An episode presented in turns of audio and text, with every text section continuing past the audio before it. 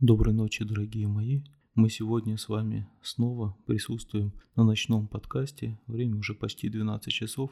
И хотелось с вами поговорить еще немножко об отце Паисии и почитать вместе с вами его книгу, которая называется «Отцы Святогорцы и Святогорские истории».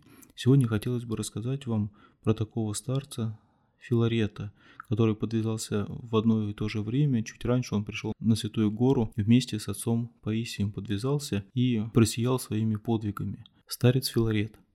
Одним из скрытых монахов, с ревностью подвязавшихся в уделе Божией Матери и стремившихся к вожделенному спасению души, был старец Филарет, друг добродетели. Имя Филарет переводится с греческого языка как «любитель», «друг добродетели». Его земной родиной была Трансильвания, он родился в 1892 году от Рождества Христова и в Святом Крещении получил имя Николай. Его отца звали Иоанном, а мать Марией. Их фамилия была Дукас. Итак, в 1912 году, в возрасте 20 лет, Николай Дукас пришел на Святую Гору и постригся в монахи в Отопецкой келье святого Игнатия с именем Филарет.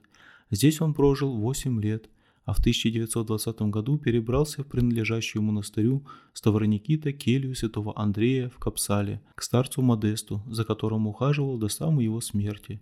В этой же келье он продолжал и завершил свой добрый подвиг. Начиная с 1956 года, многие отцы и главным образом его послушник, отец Варфоломей, который иногда приходил в монастырь преподобного Филофея, рассказывали мне о высокой духовной жизни честного старца, Однако познакомиться с ним ближе я удостоился лишь в 1968 году, поселившись недалеко от него в келье Честного Креста Господня, принадлежавшей монастырю Ставра Никита. Сколько бы раз я к нему не приходил, всегда заставал старца стоящим во дворе и опиравшимся одной рукой на ограду, а в другой руке держащим четки. Он сильно страдал от одышки, а потому обычно выходил на воздух. Когда я спрашивал его, как твои дела, старче, он мне отвечал, слава Богу, хочешь, чтобы я тебе что-нибудь принес? Матерь Божья посылает мне все необходимое.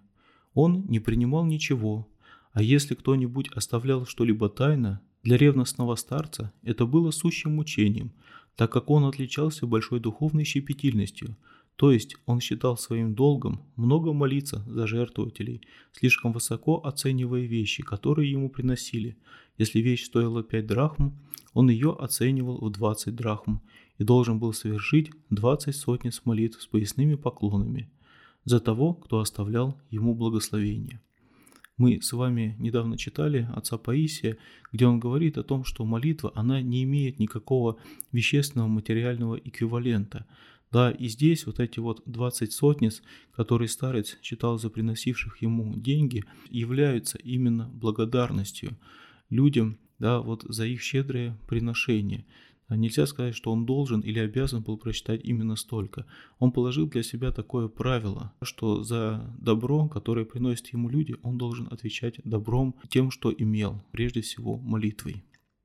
Как-то раз я попросил старца принять одно небольшое благословение, однако он отказался. Не могу, не могу, не успеваю делать сотницы с поклонами.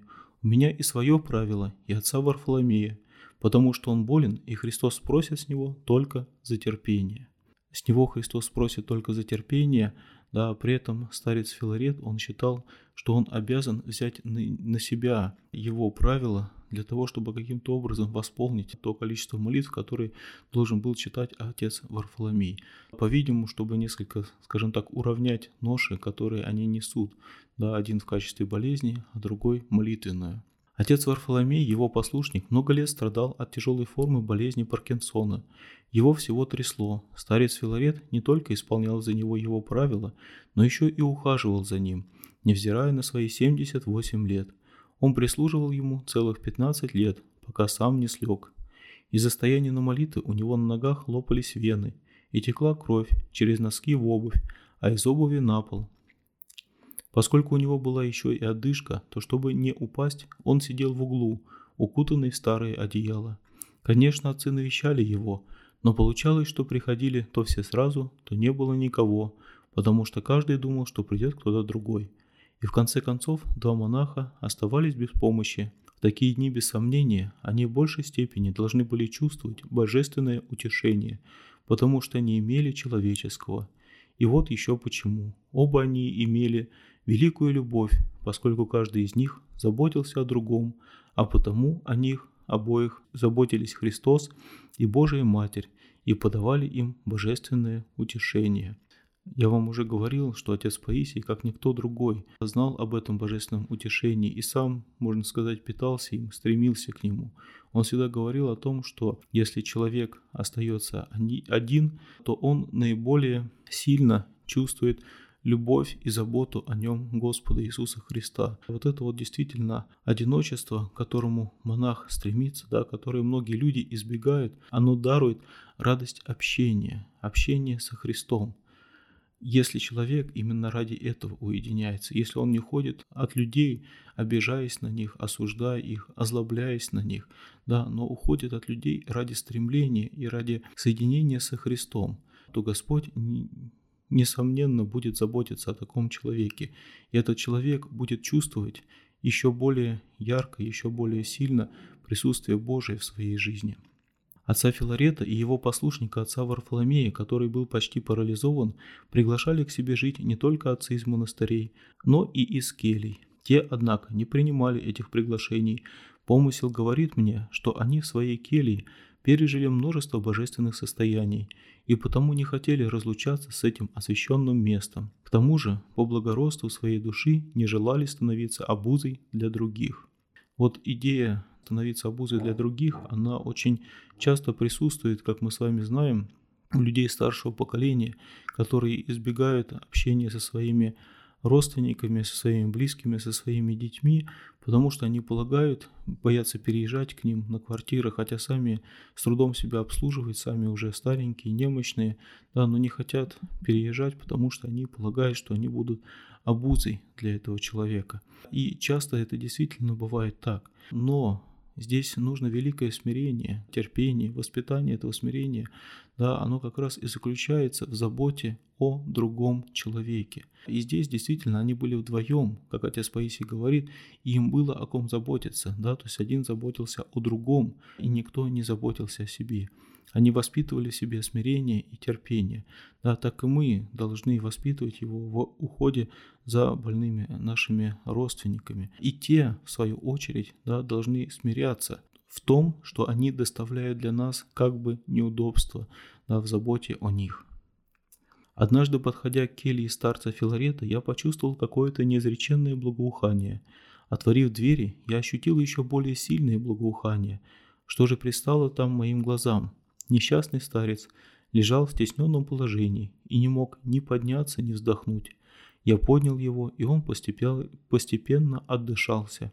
И показал он мне знаками, чтобы я его укутал. У него было мало крови, и он сильно мерз. По человеческим понятиям, келья и сам старец должны были смердеть от жидкости, которая непрестанно сочилась из его ног. И тем не менее, все вокруг благоухало, потому что благоухала его душа. Вот отец Паисий, как и многие другие святые люди, чуткие действительно к святости, они говорят о том, что святость, она познается не красивыми словами, да, не красивым лицом или красивым одеянием, да, а оно познается именно благоуханием, которое исходит от человека. Потому что очень часто действительно видишь человека, и он выглядит внешне, можно сказать, бомжом, но при этом, да, когда ты подходишь к нему, ближе, да, ты не чувствуешь того смрада, который должен от него исходить. И ты, можно сказать, начинаешь подозревать в этом человеке некую духовность или святость, зная это, зная этот духовный закон из творения святых отцов, вот от отца Паисия в частности. Поэтому нужно быть очень внимательным. Вот в развлечении, конечно, святых людей не говорить о том, что тот святой, потому что благоухает, тот святой, потому что он красиво выглядит или красиво одевается. Да, и вообще лучше, конечно, наверное, не думать о том, святой ли другой человек или нет. Лучше всех видеть добрыми и святыми, только самого себя грешным. Увидев, в каком состоянии он находится, я попросил отца Варфоломея разрешить мне остаться в их келье и помочь им, однако тот не согласился. Он велел мне прийти в другой день, я был вынужден возвратиться в свою келью. Монахи, они как воины Христовы, они, конечно, заботятся, можно сказать, прежде всего о своем духовном благополучии и не хотят, как часто очень как отец Паисий говорил, да, разделять свою награду, на духовную награду за свой труд, за свое терпение с кем-либо другим. Вот, и, конечно, это нельзя путать с каким-то обычным таким простым нашим житейским эгоизмом, да, это может быть, конечно, эгоизм, да, но иного рода. Эгоизм духовный, тот эгоизм, который заставляет святых людей соревноваться друг с другом в добродетели. Но что произошло со мной той ночью, что я увидел, когда совершал по четкам полуночницу? Вижу я отца Филарета с сияющим лицом, на вид приблизительно 12 лет, восходящего на небо и окруженного неземным светом, из этого я заключил, что его чистая душа упокоилась в Господе. Это произошло 1 июня 1975 года. Умер он в возрасте 83 лет. Да будут с нами его молитвы. Аминь. Отца Варфоломея приютили братья из монастыря Ставра Никита. Да воздаст им Господь за их добрые дела.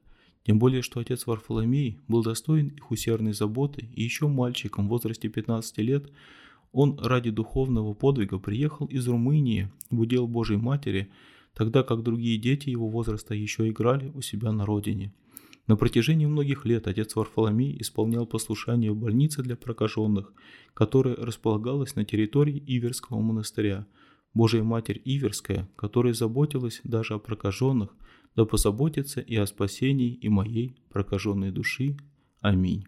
Храни вас все Господь, дорогие братья и сестры. Благодарю вас всех за то, что слушали внимательно. Надеюсь, что скоро с вами снова увидимся.